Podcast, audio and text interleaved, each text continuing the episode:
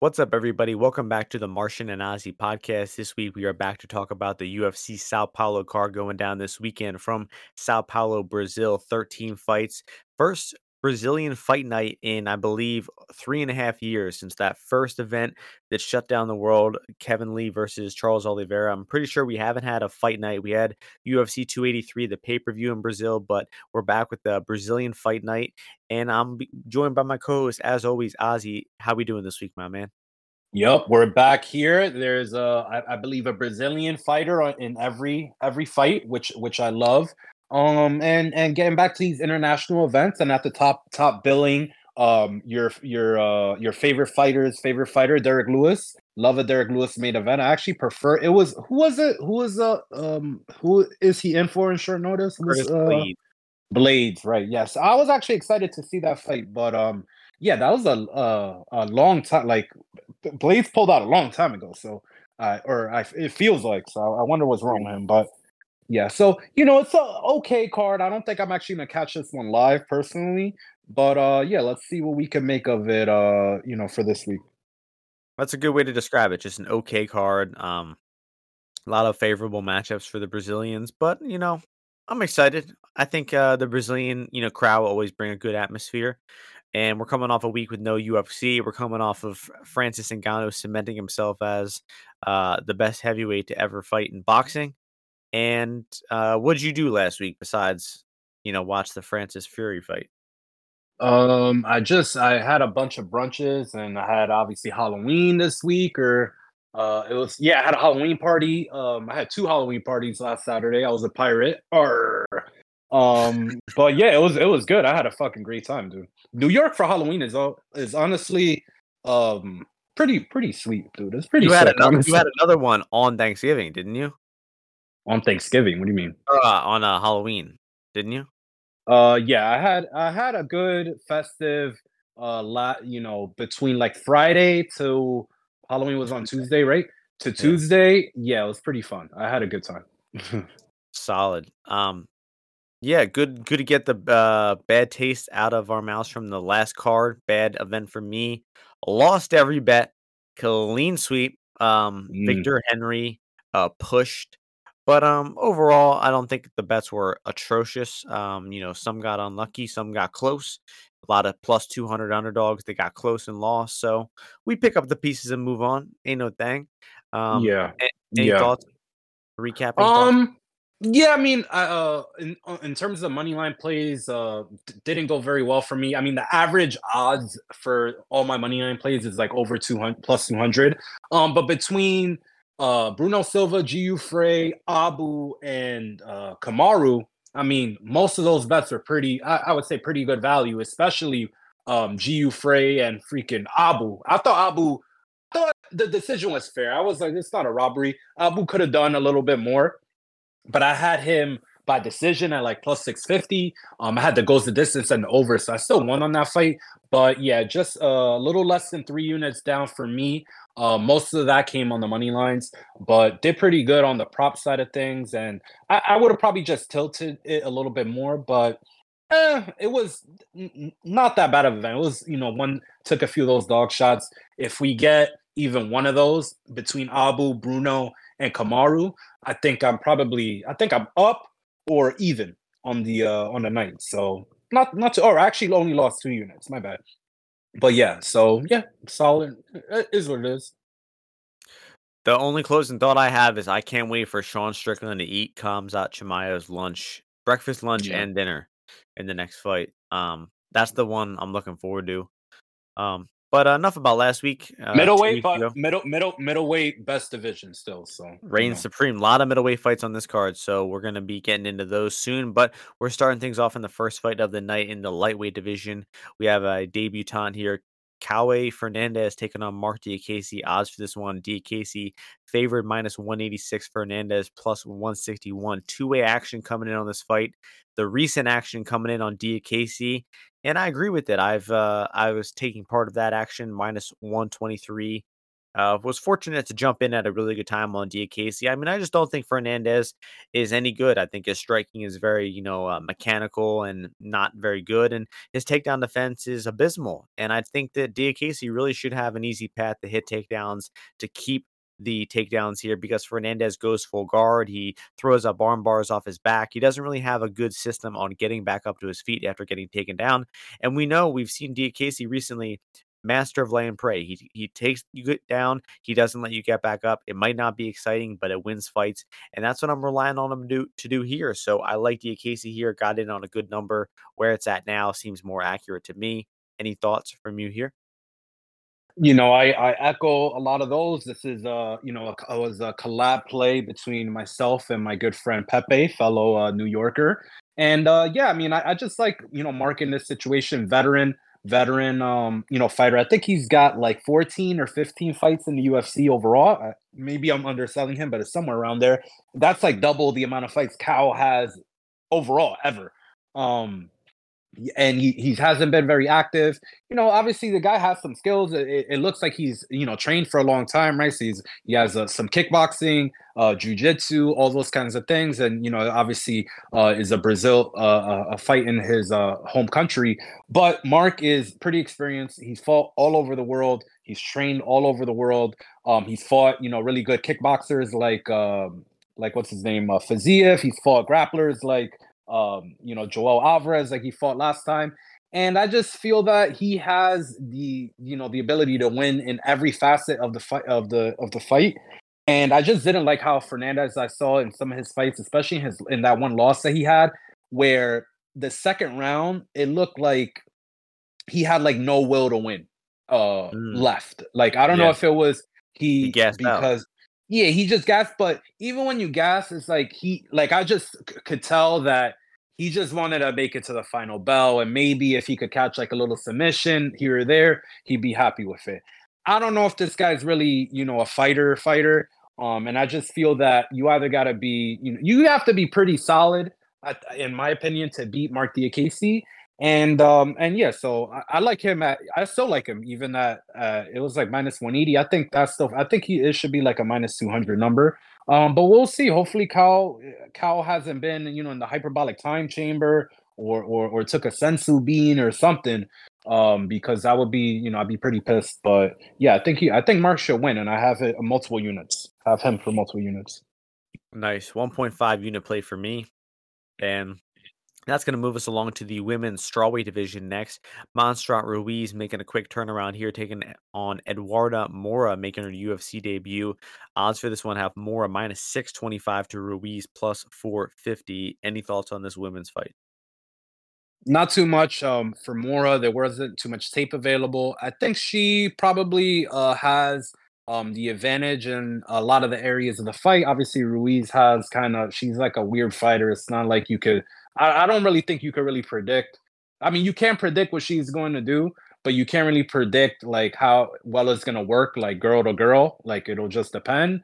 But it's not, you know, not a fight that I really want to have uh, any action on whatsoever. I'll pick her to win though. Yeah, I mean, Moura's tape available uh, consists of her immediately taking down women, the women having no chance to get up, and she submits them. So uh, we haven't seen any adversity from her.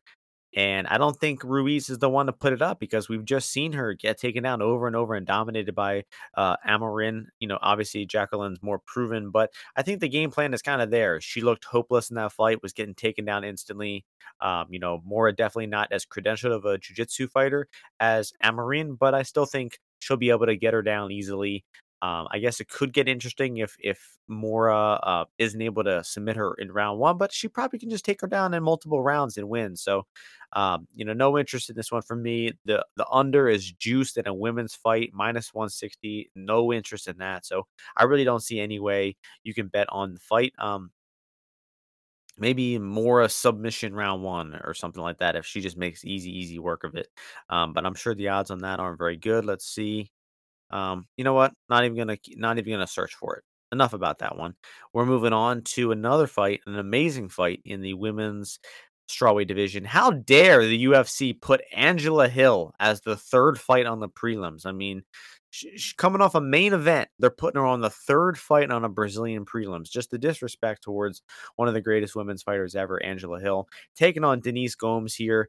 Odds to this one: Gomes favored minus 144, Angie Hill plus 124. We've seen this before, guys. We saw it really recently. Um, you know, we saw a woman come into the UFC, have a, a good performance or two, and then she's favored over Angela Hill in a fight. And that went really badly for Emily Ducote. and I think it's probably going to go badly for Denise Gomes as well. I think Gomes, you know, has some potential. She can hit some takedowns. She is a little bit powerful on the feet. Obviously, blasted um, that uh, Mexican woman Jauregui in her last fight just knocked her out instantly. But I think if the fight gets extended and we see, you know, a, kickboxing fight, we see some clinches. I think Angie Hill is going to take over, and I think that's evident by the Loma Lookboonmee fight. You know, you just saw that uh, the longer a, a, striking fight gets extended, you see the Gomes technique kind of wears. She relies a lot on raw power and athleticism, and you know, women with better technique can you know uh, use that uh, against her. And I think that's going to be evident very, uh, very much so in this fight. Angie Hill, you know, once just a few years ago, uh, beat uh, Loma in that same type of fight. She got her in a striking fight. She was just a more experienced MMA striker and clincher, and that's what uh won her that fight. And I think that's what's going to win her this fight here against Denise. So I got Angie Hill by decision. I think this line should probably be flipped, and uh, you know I think the American is going into Brazil and getting her hand raised here. Yeah, you know, interesting matchup here. Um, I told you Angie Hill had no shot against Mackenzie Dern, and you know she got beat up there. So I hope that beating did not um negative too negatively affect her. But I also have a play on Angie Hill here. Um, just when you look at Denise Gomes, you know, her last two fights were even the against Loma as well.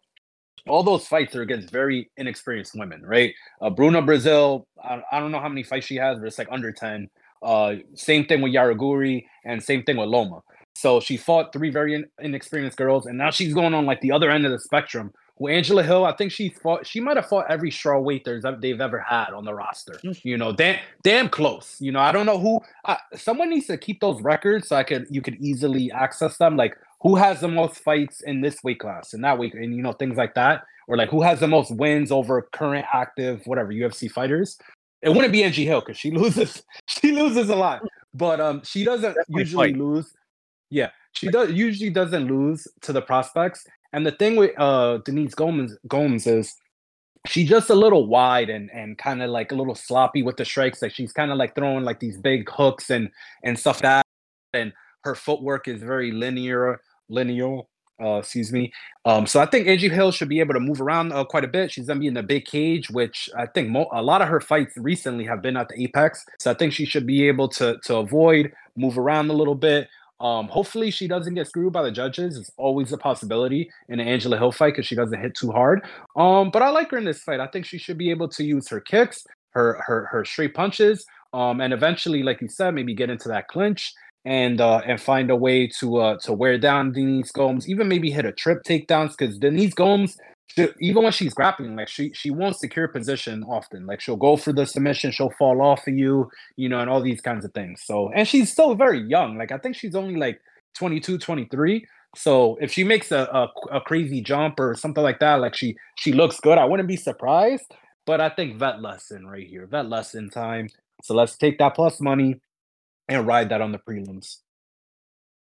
Sounds good. Same page there. We're moving up to the light heavyweight division. Vitor Petrino taking on Modestus Bukauskas in this fight. We have the line Petrino minus 245, Bukauskas plus 210. Some action came in on Modestus, and there's some buyback lately on Petrino. What are you thinking about this light, light heavyweight fight? Yeah, so I saw in the last like two days, this line's gone up maybe around 40, 50 cents, you know, and I kind of get it. But um, you know, this is another fight where you have a guy in Petrino who he has impressed in the UFC, but I think still, you know, you kind of have to be wary um in regards to him coming up against a guy who maybe uh looks to pick at his weaknesses a little bit more or is a little bit more composed. You know, then like Prachnio, he's just not like he's like a defeated like I feel like he he gets defeated very easily. Like he's another guy. Like he loses his will to win, you know, a bit. And I felt like that was the case in that fight. Bukauskas, he's pretty well rounded. He's got five round experience in Cage Warriors. Um, he's not to- a total totally clueless on the ground, but he just doesn't really press too much of the fight. But he's got a that karate like you know kind of uh, background, so I think we might see these guys at range a little bit. Uh, Bukauskas, you know, moving around, skirting the cage a little bit. So I'll be curious to see how uh, quickly Petrino does go for the takedown. I think in a few of his past fights, he he didn't exactly go for it too early. Um, but I think he might have a hard time you know, landing uh, the kind of strikes that he wants uh, early on in the fight. So I'm uh, interested to see his uh, like his approach and his strategy. Uh, but I, I, I do like this fight a little bit o- to go over. So I played it. Uh, I played the the over and it goes the distance. It goes the distance is actually a pretty good uh, price. It was like plus one fifty. Let me look at what you can get now. Uh, still plus one forty five. You could get it on in some places. So I just feel that the fight could develop a little bit slower. And um, Bukauskas has solid cardio, so I don't think like a round three, like I don't think him tiring and Petrino uh, easily submitting him in the third round and stuff like that is uh is that live and just getting that plus money shot. I usually like to find one like a goes the distance every every fight card that is you know a little bit of a tasty plus money. Uh, but yeah, I think that's a solid play, and I would uh and I'll probably add in Petrino by this. I'll try to find a good Petrino by decision line. Um, but yeah, I'm going with that. Yeah, I think that's a decent angle because I don't rate uh, Modestus's chances of finishing very high at all. Um, you know, they're they're big guys, but like you said, he doesn't really pour it on. He doesn't really push a pace. I would be pretty surprised to see Modestus finish the fight. So I think if anyone's finishing, it's going to be have to be Petrino. And you know, I just think that based on the line, the over line, it's just being a little too uh, valued. So I think that the over is probably the way to go here.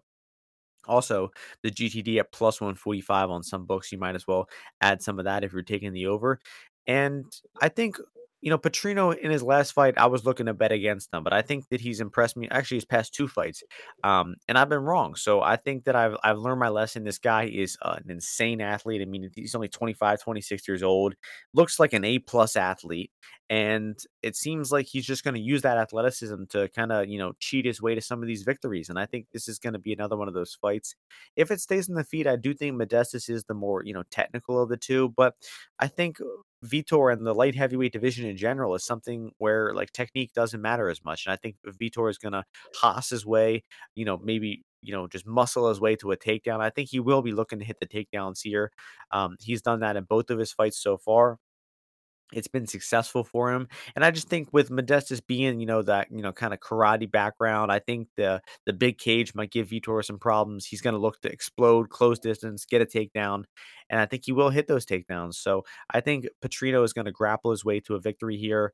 Um, the sub line at plus 450, you know, he is coming off of is that his first sub? Uh maybe I think yeah, first sub of his career in the last fight against Prachnio. Uh, but I think the guys look like more than a capable grappler, and um, I don't think he'll have too much trouble winning the fight. So I think Petrino will win here. I actually parlayed him with another fight coming up soon. I'll talk about. And uh, we're going to move on to the bantamweight division next. Daniel Marcos taking on uh, Victor Hugo. Odds for this one: Marcos minus two forty one, Silva or Hugo Silva plus two hundred six.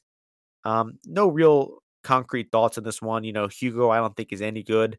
That knee bar he got in the contender series was some weak, weak stuff. That other guy should be ashamed of himself. And I just don't think this guy is really any good. So I guess Marcos should win the fight, but I don't really have a, concrete uh, opinion on it. I don't think Marcos is proven enough to be laying this 70%. So I don't see a betting angle for the fight. Um, I'll pick Marcos by decision as as my pick. Um, yeah, you know, interesting fight here. I just feel that Marcos is, uh, in my opinion, a low variant. Like I like his, I like kind of like his fight style overall. I feel like he's a little bit low variance. Um, he picks good strikes. I feel he's got solid cardio. He's got a, he's got a, a pretty solid amount of fights. I think he's like fifteen. Uh, is he fifteen and all, 16 and all, something like that. Um, but yeah, I don't think that he's like a total noob in terms of the ground game. Basically, he he's fought a similar guy to this in Simon. And Simon, I feel he I'm not gonna say he's definitely better than uh Hugo, but Hugo to me, like if he's failing grappling, I feel like Marcos could start really digging to the body and and kind of really beating him up there. and uh and I just feel that he like he's gonna be able to pick pick at at uh, Hugo, uh, defend some of the grappling attempts that he makes early on, and uh, potentially maybe look get a get a late finish here. Uh, honestly, is what is what I'm thinking. Um, but I could see, you know, I could see some people saying that or, or feeling, hey, this fight is to be closer, is to be closer than you think because, you know, Hugo is very experienced. He kind of goes for it and uh, he fights to his strengths, in my opinion. So, uh, but, but I just think it's to be hard for him to get um, Marcos out of his element. And uh, so, so with that being said, I'm picking Marcos and I might take a little shot on him by a KO or inside the distance. Mm, line line on that though, no no good. No. Yeah, I didn't even look at it, but 175 on KO. Plus 175? Yeah. yeah, I understand what you're saying. I think that what you what you brought up about digging at the body is, is pretty good. And I, I think mean, Marco yeah. Hugo looked to be slowing down, I think, on the contender. That's what I'm series. saying. Marco's just I feel like he's a guy that he just has really good vision. Like he's kind of he's kind of locked in and you know, I fighting Davy Grant, that Davy Grant fight, although I know people are upset about it, I feel like I, I didn't consider it a robbery, honestly. But I just felt that he stayed really composed in that fight. And Davy Grant was, you know, throwing a lot of stuff at him and he kind of he kind of weathered and you know he did his thing. He might have not overwhelmed or did, you know, too great in, in that spot. But I feel like he's gonna get a lot of UFC wins. But we'll see. All right, enough about that one. We're going to move on to the welterweight division now. Uh, Rinat Fakhretdinov taking on Elizeu Zaleski dos Santos. Odds for this one have Rinat as the favorite, minus 350. Zaleski plus 285. Big steam on Rinat in this one. What are you thinking about this welterweight fight? Um, yeah, Rinat, I, I, I like, you know, I like this guy. You know, I think he was, I don't know if he was the guy that um, they were looking to sign him a, a, bunch of times, and then we got him in the UFC. But I was big on him against Kevin Lee. I definitely felt that he was a side there. Um, this fight here, I feel like there is a little bit more variance in it, just because of the the skill set that Zaleski brings. Um, right, he's got like spinning back kicks. He's got some jujitsu. He's got some takedowns. He's got you know his takedown defense is probably not is not the best, I would say, but um, but you know his striking I think is, is solid. So he's a little bit up there in age, but I do rate him as a fighter. I do think he is a a very good a very good fighter. Um, so I, I'm not really in in the business of laying juice um in situations like that, especially when he not like he still hasn't really like smashed up a, an experienced guy, right? Like um, you know, even though Kev- Kevin Lee's completely shot. Um, so like uh what was the guy he beat before? Uh, Brian Battle. Battle. Like Brian, ba- yeah, Brian Battle um is very inexperienced and he kind of did n- not give himself much opportunity to win. Whereas I feel like Zaleski, um, I think he's gonna come in with a good game plan. I could see this fight being a bit close early on. Um, but he not he just pushes a, a, a great pace and I think that he's gonna be fighting on, on the front foot. But but like I said, Zaleski, he's got that capoeira style. Like he he's okay with like inviting you kind of like to getting close on him and like take space. And he just he's just very solid. So I was honestly thinking this fight might play out a little bit to go a little bit longer. Um, so I was thinking about maybe the the over that goes the distance, but I don't really like laying down minus 120. Um, so I, I am maybe I'll look at like a, a cheat like a starts round three uh prop when those props start uh, start dropping because uh I just feel that Zaleski's gonna be able to definitely defend himself, dude. Like you know what I mean? Like mm-hmm. and and then and then eventually look for his opportunity to strike. So so yeah, I'm I'm interested in this fight though. It should be a good one.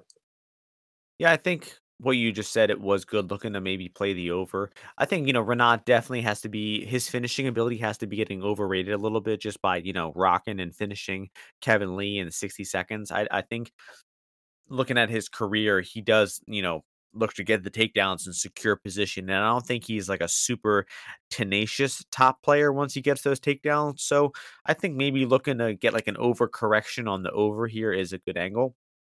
Um, but I believe Rinat should win the fight. He is the second leg of the parlay I got. Um, at, you know when he was minus two something, two fifty. Um, Zaleski, like you said, very good fighter. I mean, no doubt about it. Quality fighter, had a great career uh, but he's definitely getting up there in, in, years now. And I think this is just a, a, really tough fight for him to win because I think if you're w- w- going to fight and win against Rinat, I think you either have to catch him and knock him out cold, which I, I see a pretty low chance of happening. Or you have to be a guy who is going to be able to stuff takedowns and get up from takedowns and push a pace and, you know, really dig into that cardio of Rinat. And I just think that Zaleski's a little bit too past it to to be doing that. Maybe four years ago, 2019, I think he could have given him a good fight. But now I think it's a little bit too past uh, it for Zaleski. But um, you know where it's at now, 350. I think that that's maybe uh, getting to where accurate. I definitely don't think I would recommend parlaying Rinat at this price. Uh, but under 300, I think is good. And I just think this guy's a fucking wrecking ball, man. I think it's going to be tough to stop this guy, and I think he's going to be uh, you know top 15 at some point. and uh, he's really you know coming into his own right now at, at, 32. Just a few fights into his UFC career. You mentioned brian Battle. Uh, I think that that win is aging you know pretty damn well, man. I think uh, you know, he's definitely the the cleanest guy to ever beat Battle, and I think that win is is looking good. So, um, I'm going with Rinat here, and I'll, I'll think it's I think it's going to be by decision. I think you're on to something about Zaleski defending himself. I think Rinat's going to get the takedowns, play it safe, and you know win just by you know grinding out top position here. So that's going to move us along to the last fight on the prelims. A short notice fight thrown together here last minute was supposed to be the best fight on the card. Elvis Brenner versus Esteban Ribovics. It's unfortunately canceled. We're now getting Elvis Brenner taking on uh, Kaynan Kruschewsky. Um, Kruschewsky. Have you ever heard of a Brazilian with an Eastern European name like Kruschewsky? I certainly haven't. So uh, this is a little suspicious to me. Great point brought up by Ozzy, though. Great point. It, it's tough to get a, a, a, Brazilian visa. They couldn't get any Americans or anybody else. They had to get a, Brazilian to fight, and they are. This is a 165 catchweight fight. So Kaynan typically fights at 155. Uh, he obviously was nowhere close to being able to make 155. He negotiated for 165 here, so that's something to consider. You got to wonder why, you know, is he, how good a shape is he even in if he had to negotiate for that weight? But get get into the line here. It's minus 210 for Brenner, Uh, Kaynan plus 180. Um, so uh, Kaynan doesn't look terrible. You know, he can he can mix in both things well. He's got some decent offensive striking, has knocked some people out. He's got some decent offensive wrestling, has taken down some guys and submitted them. Uh, I think he's you know okay overall, but I just don't think that uh, he provides any super specific threat to Brenner here. I think Brenner um, just based on cardio alone, we know this guy has good cardio. We know that he can go pretty hard for the full three rounds. He can gut and grind out some wins. We've seen him be a huge underdog, literally two fights in a row where he's a plus 500 underdog and he won outright both times. He's probably got the highest ROI of any fighter ever, cashing at 500% ROI back to back times. Uh, but uh, he's getting favored here now. Uh, I think the line where it's at is pr- pretty accurate. Don't have a solid read on Kaynan, so no recommended bets for me here. Uh, obviously, I think people think that Brenner round two, round three seems to be the the angle to play this one, but the odds aren't even out for that yet. So who the hell knows? So, uh, any thoughts for you here? Um. Yes. I. I, I mean, I know. I, I, well aware of this fight. You know, I like Ribovics a lot uh, in the matchup, so I was very disappointing you know, to see. Um, but overall, I just feel that you know this guy is gonna come out and he's just gonna. They're these guys are gonna go to war. So the under is heavily juiced. Um, but Brenner, he kind of gets hit. He's pretty hittable. So you know, this guy's at 165. He's a little bit bigger. He's carrying you know the weight. He's not you know doesn't have to cut the weight. So you know, I, I feel like Brenner, hopefully, in in his pat in the last fight against Guram, he was very willing to eat shots so I I don't know. Like it looks like his durability is good. So um, so so it might not be an issue for him. Too, though. He got hurt. You know, yeah, he got hurt in the fight. So you know what I'm saying is I I, I think this guy's got a, a bit of power overall. You know, uh, in some of his fights where he was in shape, I did think that he was kind of like he he had decent cardio as well. Um, but there's just too much variance in this fight for me to want to play it. Um, I feel that I do feel Brenner could probably finish him late, but it's just not like a good price like for you to get. It's like I'm I'm just not like really interested in this fight at all. Um, but you know, maybe you could if you want to go contrarian and say, hey, you know, um, I don't know if this um Kaynan has ever been finished, but maybe going and saying, hey, no, this fight is actually gonna go over, you know, two and a half because Brenner hasn't isn't very potent finishing. Like all his finishes are by submission, and I've never really seen a submission game all that much in like the UFC or even in some of his other fights. Like I saw his fight against um uh Santos, and in that fight it was like eh, like the, the grappling was average in my opinion. Um, and like his power hasn't really looked all that great to me either. So maybe going contrarian, trying to go over or Brenner by decision, uh, is is maybe an angle that uh that, that you could take. Maybe and the Brazilians, plus, plus Brazilians have some respect for each other too, and he's like, ah, this guy took a short notice fight. Totally. You know, uh, um, and yeah, the shot that hurt the, the knocked out Guram was kind of like a weird punch. It hit him in like the ear, like in the jaw. Yeah, like it was the, just like a bad yeah. spot. I mean, although I got to give Brenner credit, like the fact that he was down 2-0, he was bloodied, his hair was fucking dyed an entirely different color, and he came back to win that shit in round three knockout. That was pretty pretty gangster. So, um, I'm looking. I, I think it's a decent late notice replacement fight for you know less than a week. Still, still, uh, hearts are ripped out from the Ribovics one. We're on to the main card here, six fight main card. We're starting things off in the lightweight division. Ismael Bonfim taking on Vince Pichel. Odds for this one have Ismael minus 500, Vince plus 375. So, any thoughts on this one? Kind of a prospect versus veteran matchup here. It is, you know, big number here on um on on the is he younger? He's older Bonfim, right? Yeah, I think yeah. he's older. Yeah, big big price on older Bonfim here. Um, I'm you know I'm a little like like slightly interested in Vince Pichel a bit. Um, just because I feel that maybe you know obviously that Marco Madsen fight it's just completely different. You know, obviously I didn't think that he looked good in that fight, but Marco Madsen was like looking to take him down, and you know um I feel like he was just not all there. I don't know what was going on with him there, but he's had a layoff. He's got this kid in front of him who is, you know, mildly experienced, but is probably not going to look to take him down. Uh, it's probably not going to even look to to to like um, be at range and poking at him. He's going to be throwing in power shots, from what I know from Bonfim. And I just feel Vince Pichel, experienced guy. He's old as fuck, but he's never really shown a, a, that bad of a chin. He hasn't really shown a bad ground game. His wrestling, I think, should hold up. I think he just needs to weather an early storm because Bonfim, obviously, he likes like you know he he throws high flying knees, he he throws big power shots, like I was saying. Um, but I'm actually thinking that Vince Pichel might have a shot in this fight. Um, but I, I do this is another fight that I do like kind of like maybe the over, even though it's only pick 'em over the goes at distance. Because like I said, uh he he um Vince hasn't shown that bad of a chin. And Bonfim, I don't think he's that accurate with his with his hands.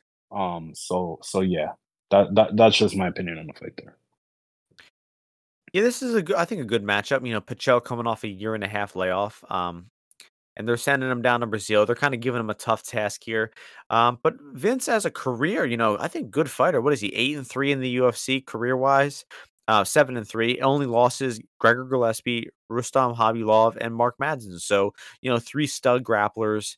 Uh, I don't think you know. I think he's had a really good career overall, and he's just experienced in all areas of the fight. I think the guy is a pretty skilled striker. You know, he can kick the legs, he can box pretty well, and then his takedown and defensive grappling instincts are straight up good. I mean, the guy knows his way around wrestling positions, knows how to get up once taken down, knows how to defend a submission pretty well. So I think the only way you could possibly look to play this one is going the over. Um, you know, the money line it is it is wide, man. It is enticing, but this is also kind of reminding me of the the Drew Dober versus Rick Glenn fight from a few weeks back, where Rick Glenn was a good fighter, had a good career, but he is getting old, old and getting past it. And now Vince, you know, in his last fight, you know, looking fairly old, slow, his legs just not moving as good as they did looking at some pictures of him this week, you know, not looking too fresh. He's 40 now, turning 41 later this month, coming off a year and a half layoff. So there's just not a lot of of good signs from Pichel here. Um, and Bonfim, rewatching some footage of him, man, the guy is offensively potent. He digs at the body really well. He's got really good boxing. And I think you're better off just waiting for a live bet here. You know, I think uh, also a good angle here, I think, could be Bonfim KO1. Uh, I think the odds just dropped on this one earlier today on FanDuel. I th- I saw a plus 500 on on Fan or on uh, Bet Online. I would like to see it get a, a little bit higher than that uh, on on FanDuel, let's oh, it's only 300 there, and that's no good. So I'm just thinking if Bonfim comes out and he's throwing big punches like he typically does, and if Vince is looking old and looking 40, looking like he's coming off a year layoff, the speed might be too much, and Bonfim might just knock him out in the first round. So if you can get Bonfim KO1 at, you know, five, six to one, I think that's worth a poke. And then just maybe look to play this one live. Uh, if if Vince is hanging in there, if he's making a tough fight, um, that could be a good stab because we haven't seen Bonfim go too late in fights. And when he did go late in the fight on the contender series, he beat the shit out of that guy in the first couple rounds, Abasov. But then in the, the last couple of rounds, he kind of took his foot off the gas and he kind of cruised a little bit. So, um, you know, I'm looking to pass from the money line. Maybe look to get some of that Bonfim KO one uh, to, to you know parlay his upside here. So good matchup there. Uh, moving on to the middleweight division, premier division in the UFC. Rodolfo Vieira taking on Armen Petrosyan. Odds for this one have near pick on minus 115 for Vieira, Petrosyan minus 105. So uh, the line was flipped at one point. Vieira was the dog. Um, I got in one unit on him at plus money. And you know, I just think he's the side at that price. Um, you know, obviously the, this is kind of a this is a very clear striker versus grappler fight. Um, but you know, on the feet, I don't think Vieira is, is out of his depth as much as it, as it is vice versa if the fight gets to the floor. Because Petrosyan, he's a volume striker. I know he has some knockouts, but if you've seen his UFC fights, you can clearly tell that he is not looking to really sit down on his shots. He's looking to jab and to kick and to throw 50 to 70% power on all of his shots and he's looking to outstrike you to a mm-hmm. decision. So if the fight's staying on the feet, I don't think Vieira is in like grave danger of being knocked out. We've seen his chin get tested. We've seen him get dropped. You know, Cody Brundage dropping him. That was a bad look. But I think he is durable and he is hard to, to put away.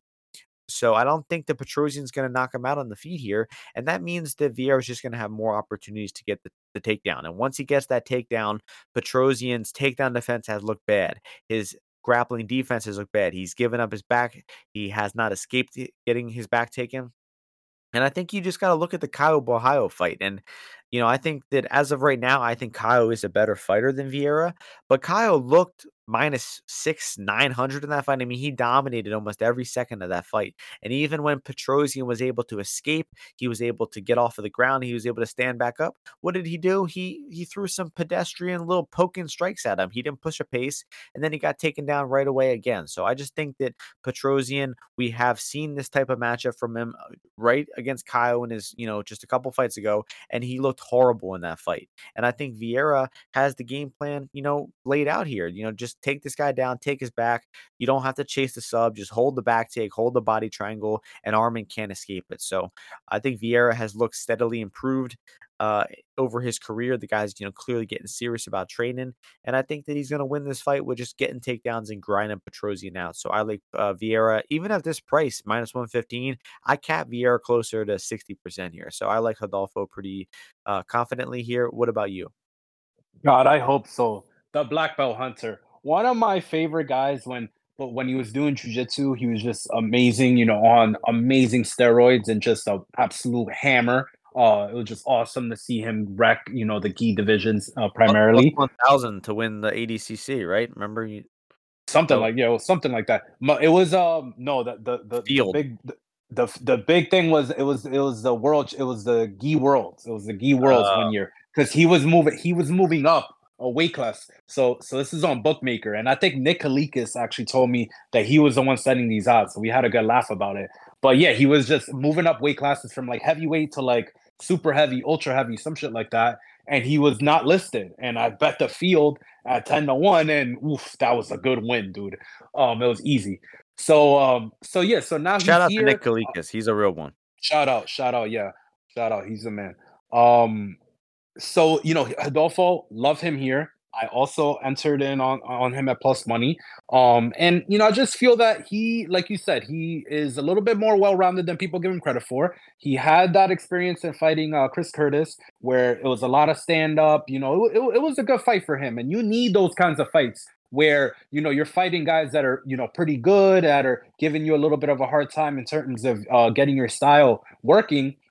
But for you to know that you can uh, go from striking to grappling and grappling to striking and do all those things in a high paced cage fight where we're gonna have the little bit of a bigger cage here um, home home field advantage for for Rodolfo. You know, he does live in Florida, but you know, still home field advantage here.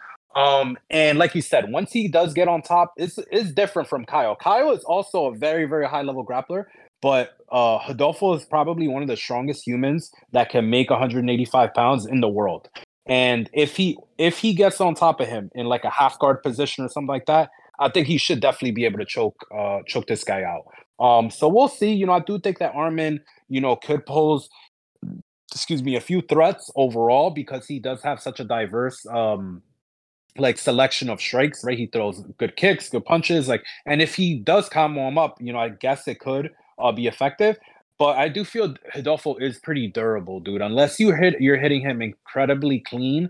I think it's gonna be pretty hard to put him out. So hopefully he doesn't need to expend too much energy. We get this guy down. We choke him out early at some point. What would be disappointing is if it's him jumping for early submission. So maybe not no arm bars on this guy. Let's look for the chokes for sure and look to keep the positions. You know, us jujitsu guys, we love arm bars. Um, but you know, I don't want like another thing of like fluffy happens where he he he went for like the armbar, I think a mount at least tw- once, maybe twice, and uh and gave up position. Um, probably not gonna be a problem here because Armen. This is the thing. Armen came up fighting a lot of these Russians, a lot of these, you know, other year in the European thing, where like the guys honestly don't really have that developed of a ground game overall. Um, and when and he just gave up a lot of opportunities. So you know, I think Rodolfo is still a solid bet, like you said.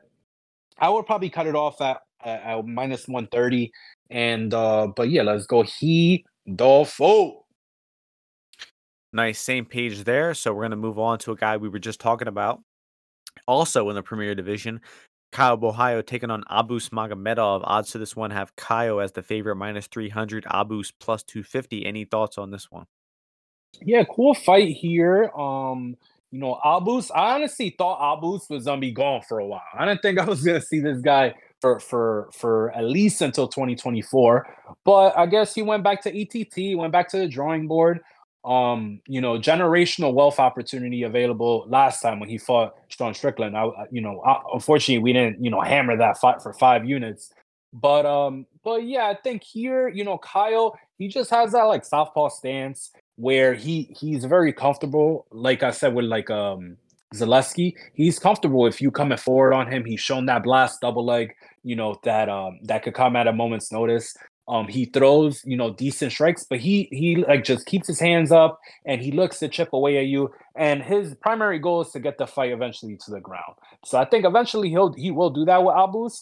But you know, I do feel that sometimes like his he he's not respecting the striking of some of the guys. Like he looks at like parry, you know, a lot of punches, um, which I think could get you in trouble, you know, sometimes. And uh, but but you know, I just I, am not I just not really that high on Abus. I think he could maybe catch that big ass chin of this guy with that little front kick that he right that front kick that he kicked Dustin Stoltzfus. Like like he could maybe find the chin of Caio, but Caio's very defensively minded. Um, and, and and I think eventually he's gonna even if he needs to pull guard, dude, I think he'll do that, dude. Uh, do that uh, as well. So I think this fight hits the ground and uh, and Caio eventually sleeps him or, or, or, passes his guard and and looks to get a finish here. Um, but I wouldn't lay Jude. I'm I'm not like there's not a lot of angles I like in terms of, of betting on the fight. I was thinking about playing the under, but I just I, I, don't want it to happen on another Caio Borralho fight where he's just holding the body triangle and not looking for the finish. But honestly, I do think that he's gonna try to sell out for a submission if he does get this to the ground. Yeah, I'm in agreement. I, I think that Abus is just no good, man. I really think that that last fight was incredible, man. I mean, arguably one of the worst main event performances ever. I mean, something like Grant that Dawson. First round, he did good, dude. Come on. Uh, yeah, but, the, but he won the first round. That's true, but the fact that he was completely gassed out four minutes in was just like insane. Like the, it's like the guy didn't even know that the fight was five five minute rounds. Um, so that was pretty pathetic. Um, I mean, it's Strickland in the interview. He's like, "Man, I thought this guy was going to slow down, but like he was like six minutes in. He's like, is this guy already done? He's like, is this is this already the worst of it?" Um, this is what so, we're talking about. Will about will to win. Like you saw that Abus after that round one, he was like, "Holy shit!" Like, like there's bag. no Like- way I can win. Yeah, Yeah. Um, so Caio, I think is just gonna easily take him down, backpack him. Um, you know, I mentioned I parlayed some guys earlier, but honestly, I, uh, Caio, I probably should have thrown in there too. This guy, I think safe. I think he will get the easy takedowns to back take, and I'm going with the sub here. I got some sub uh plus two thirty, I think, and then add some sub two three plus five fifty. Uh, and I think that Abus is just probably going to find a way to to give up the back and get choked. Uh, I just you know, Borralho will get his way to the back. He's very crafty at getting those back takes.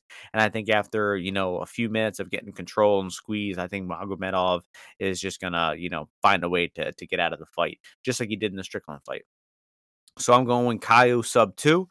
Next fight Yeah. is a heavyweight fight, a rematch, heavily anticipated rematch. People all over the world talking about this one. The first fight was so good. They're like, I can't wait to see this one play out.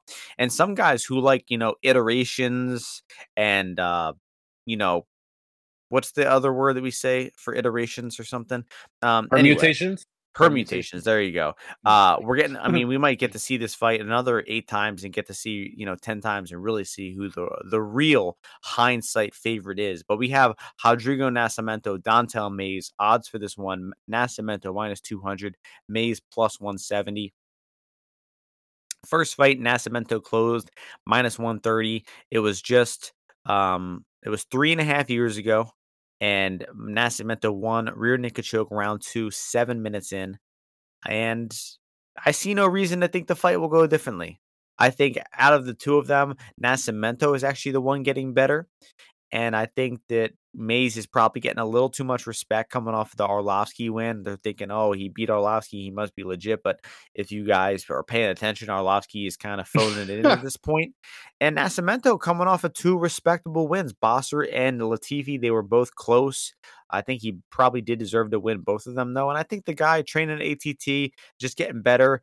I think that the, the grappling gulf is just too big here, man. I think that if Na- Nascimento gets on top, he will have another path to finish the fight, either by GMP or TK or uh, sub. And I think uh, same same strategy as the last fight. I'm going sub anytime and sub two three for a little bit of a cherry on top for Nascimento here. So I like sub is 240, sub two three is I think 550, 600. So I like some stabs on that. Any odds for you here you like?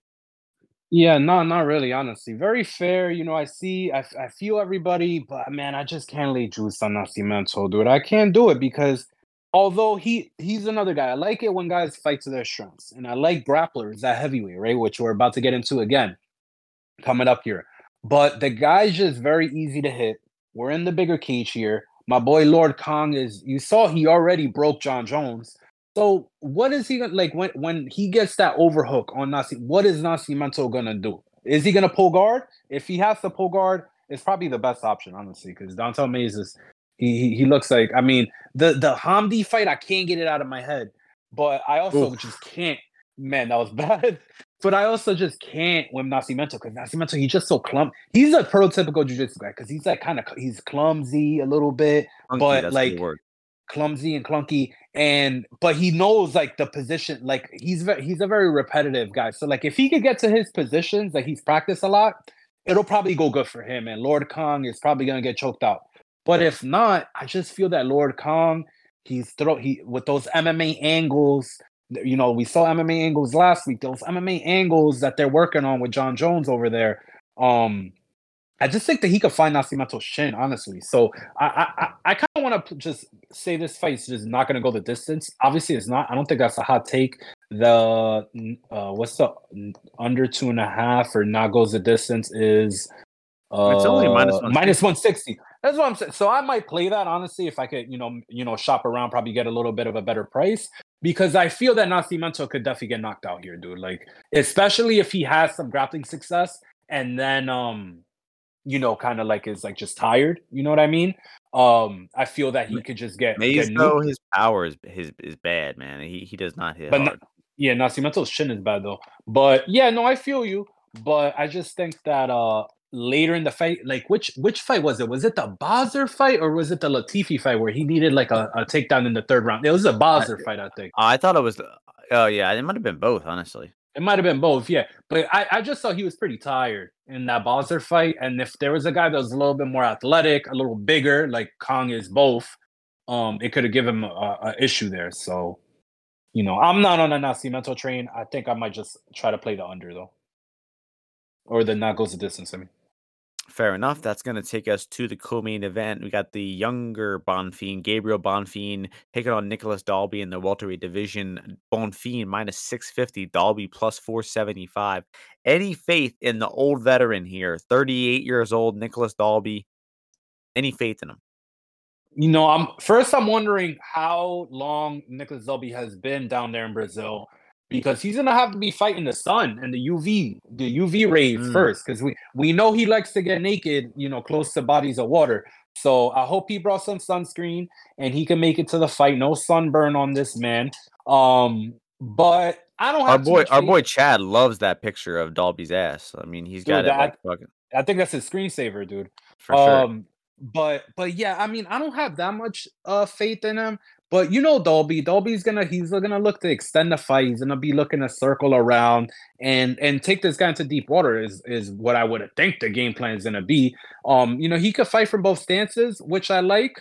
Um, but I, I just don't feel that um he's got really the style really that is gonna give Bonfim that much of a problem when they are engaging with each other. Bonfim um, I think that he just pretty crafty overall in terms of his the grappling sequences that he goes for. Um, I feel like they're pretty elaborate in terms of I don't know if Dalby's gonna be able to keep up with him. So I, I honestly think that's he's gonna probably get submitted here, but obviously plus that's plus 125. I'm not giving you a you know a a, a crazy winner, but maybe Bonfim by excuse me second round submission plus 600, not too bad. Um, but yeah, the, these kinds of matchups, I'm I'm not really too much of a fan of trying to you know catch the uh the dog. I, am more interested honestly in the other one, the the young the older Bonfim against Pichel, just because you know Dalby just he doesn't really have a lot of punching power. You know. He, he is he yeah he has no punching power. And then even the fights that he's gone the distance, like that he's won the decisions, like I've been like, wow, if he gets hit with a clean shot, I feel like he could like like if Warlley Alves just could have found one good strike there, I thought he could have maybe stunned him and stuff like that. But I don't like Nicolas Dalby overall as a fighter. Yeah, I mean this one's tough because uh, Bonfim, I think, is still fairly inexperienced. I know he has 15 fights, but a lot of those wins are in first the first round. I mean, if you look at his record, his past four fights are all round one finishes. And then if you look at his fifth fight, it's round three. But if you watch that fight, they're actually three minute rounds, and he finished it 38 seconds into the third round. So that fight was six and a half minutes long. Um, and then he hasn't gone uh, round two. He went uh, 2019, uh, seven and a half minutes. So what I'm trying to say is the guy has not been in late fights very much at all. Uh, also, that fight, uh, that three round fight, the three three minute round fight, Brenner Alberth, he gets dropped with a kind of a weak punch and looks kind of bad in round two of that fight. He does come out in round three and smoke him pretty quickly, but uh, did get dropped in that fight. You know, not too relevant here because, like we mentioned, Dalby has no power. But I feel his past few fights, these guys have been just giving him the win. Lazzez fucking just giving his neck out there. Giles gets taken down. What this guy's got a nasty guillotine. Let me try to fucking get up, get on my knees, and just stick my neck right out there. He snatched that neck. So obviously the guy's got, uh, you know, some good chokes.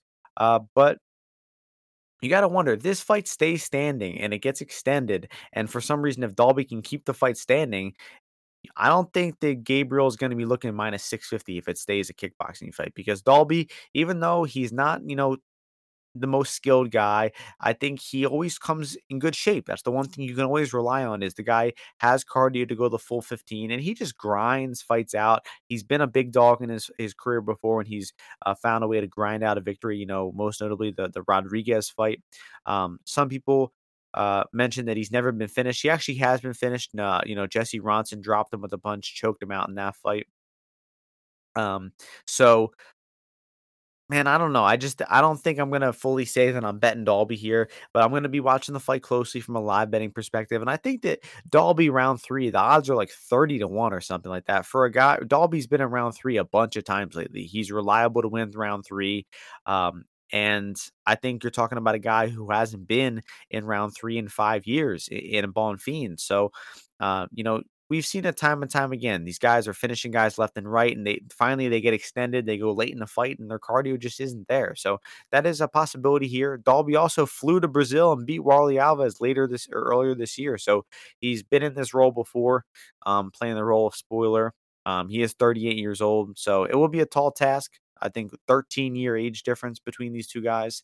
So um, not a bad, not a bad litmus test for Bonfim though. Hopefully, Dalby can good, give yeah, good, more. good, good, te- good, good, good test for him and his what, what is this? His third UFC or second? Yeah, third, third. Yeah, I just want to Yeah. see him test that a little bit more than what we've seen so far because we- we've seen him two fights so far, two one minute guillotines. So hopefully, we get some more information on the guy. So, um, that's going to take us to the main event on the card. Jailton Almeida taking on Derrick Lewis was supposed to be Curtis Blaydes, Would have been a much more intriguing fight, but we got Jailton minus 550, Derrick Lewis plus 400. So, I mean, I really haven't given this thought, this fight any thought, honestly. You know, it's a very, very um, binary matchup.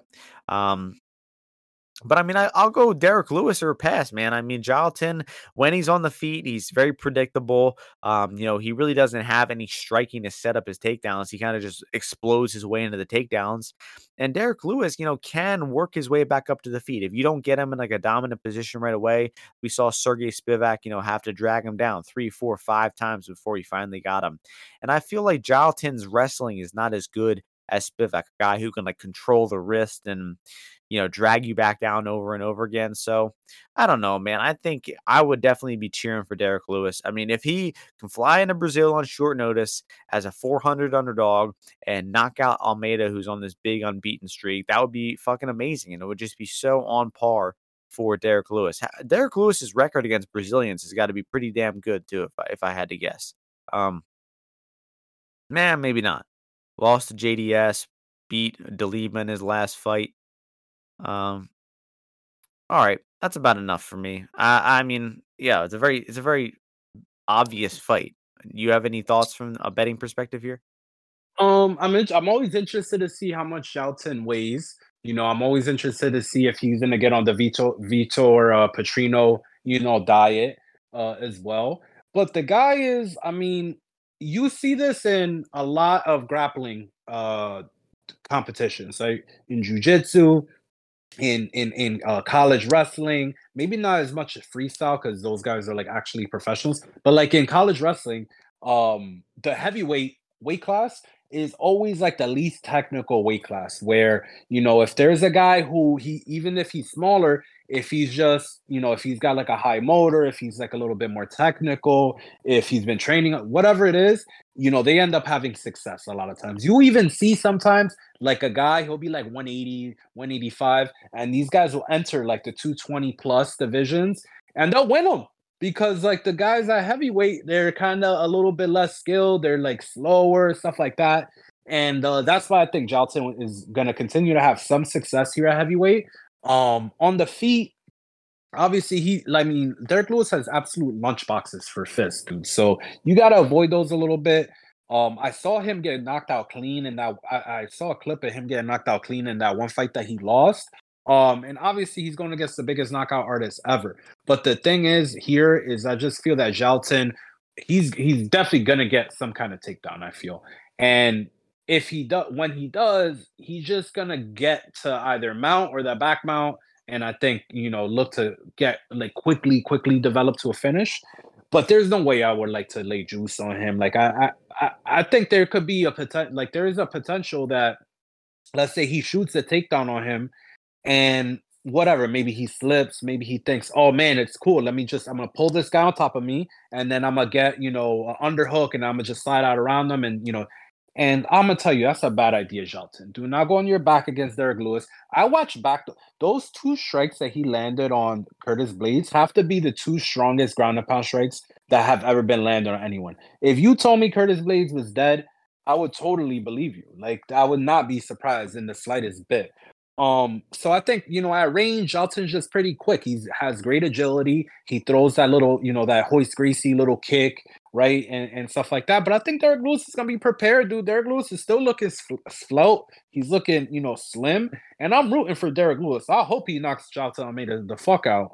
Um, just because he's Derrick Lewis, not because I dislike Jailton Almeida. Obviously, I'm all ju- all for jujitsu, but um, but yeah, not that much analysis uh, uh, uh, to analyze here. It's a striker versus grappler, but it turns out to be like the best grappler at heavyweight in terms of jujitsu versus the guy who's got the most power ever. So I'm intrigued. This is a, like a low key freak show uh, fight. Not not really, but I like this fight. So you know, let's see what happens. And then if um Jailton wins, do you see it being by sub or by Su- submission? Definitely. I mean, I saw that was minus one ten. I think it is it uh, uh still minus one twenty five, or did it go uh, uh higher? It, yeah, I'm sure it is some books. Yeah. So so I saw it was minus one ten uh, on um on Bet Online. I think it got bet, but yeah, I definitely think it's gonna be submission because when you open up, you know, you start throwing those, you see like those stupid ground strikes that he throws, like that Donkey Kong shit, dude. That's not gonna work on Derrick Lewis. Derrick Lewis will, will push him the fuck off, like you know what I mean. So if he gets on top of him, he he should prioritize the submission, most definitely. I think the way to play the fight is Jailton round two because you look at Parker Porter took him four and a half minutes, Anton Turkalj four and a half minutes, Shamil eight minutes, Rozenstruik almost four minutes. So you're getting plus six fifty on round two when like it's not like he's um, immediately finishing the guys right away. Like Derrick Lewis, like even like I said, the Spivac fight, you know, he had to drag him down a bunch, a bunch of times to finally get him out of there. So I think you know you're getting I think he definitely could finish the fight in round two, one out of six times or something. So 650 on round two for Jailton. That's the the bet on the fight for me. Just hope hope Derrick can cling on. Um, all right, I got my FMK bets for you. Locked Holy and loaded. Shit. Locked and loaded. We got the Brazilian submission special. Okay. We're mm. going number one, Rodolfo Vieira submission plus 200. Number uh-huh. two, Rodrigo Nascimento submission plus 240. Number mm. three, Caio Borralho sub plus 230. So very closely Ooh. lined. 200 for Vieira, 240 for Nascimento, 230 for Caio. FMK, the Brazilians. Hmm, okay. So right off the bat, I, I'm gonna fuck um the Caio Borralho uh submission line because Caio Borralho, I don't know for, for you guys that didn't hear, Money Moicano he he he said that he he put through the man under the bus and ran him over. He was like, I saw this guy training at ATT. His ground game sucks. He's not good. So I'm gonna trust my boy Money Moicano's opinion on that one, and I'm gonna fuck that you know that that submission line for Caio Borralho. That that amazing chin. I'm gonna marry my boy Rodolfo Vieira. Rodolfo Vieira frequents Orlando, Florida, similar to me. I think we could have a great wedding down there. So I'm gonna marry that submission line. We're gonna Disney bring it home, and was that Disney adults? Exactly, Disney adults. We're gonna yeah, that that'll be the honeymoon. And and then I'm gonna kill, mm-hmm. like I said, Rodrigo Nascimento. I just feel that you saw the power of Kong when Jon Jones locked up with him. He's working on his grappling. It could not come to fruition here in terms of submission. So I'm gonna kill that one. All right. Martian. All right, let's come come back to you with with something a little bit more normal. I mean, I, honestly, this is not the best week for FMK on these. Um, it's not that much variety here. So number one, Martian, I'm gonna give you Angela Hill on the money line at plus 124. All right, you know mm. the, the tried and true veteran. All right. Number two, I'm gonna give you the over in that Zaleski versus Rinat fight minus 120. And then lastly, We'll go with for you, Rodrigo Nascimento minus two hundred. You saw that you saw that permutation the first time. Do you think that permutation mm. is enough for you to fuck him, fuck or marry? What do you think? Okay. I'm gonna have to go. All right. The the most recent one you said, I have to kill it. Nasi minus two hundred you know, I think he, he does get it home, but heavyweights at minus 200, I got to kill that one. The, the other two, I like him better. Now everyone's wondering, are you gonna fuck or marry Angela Hill?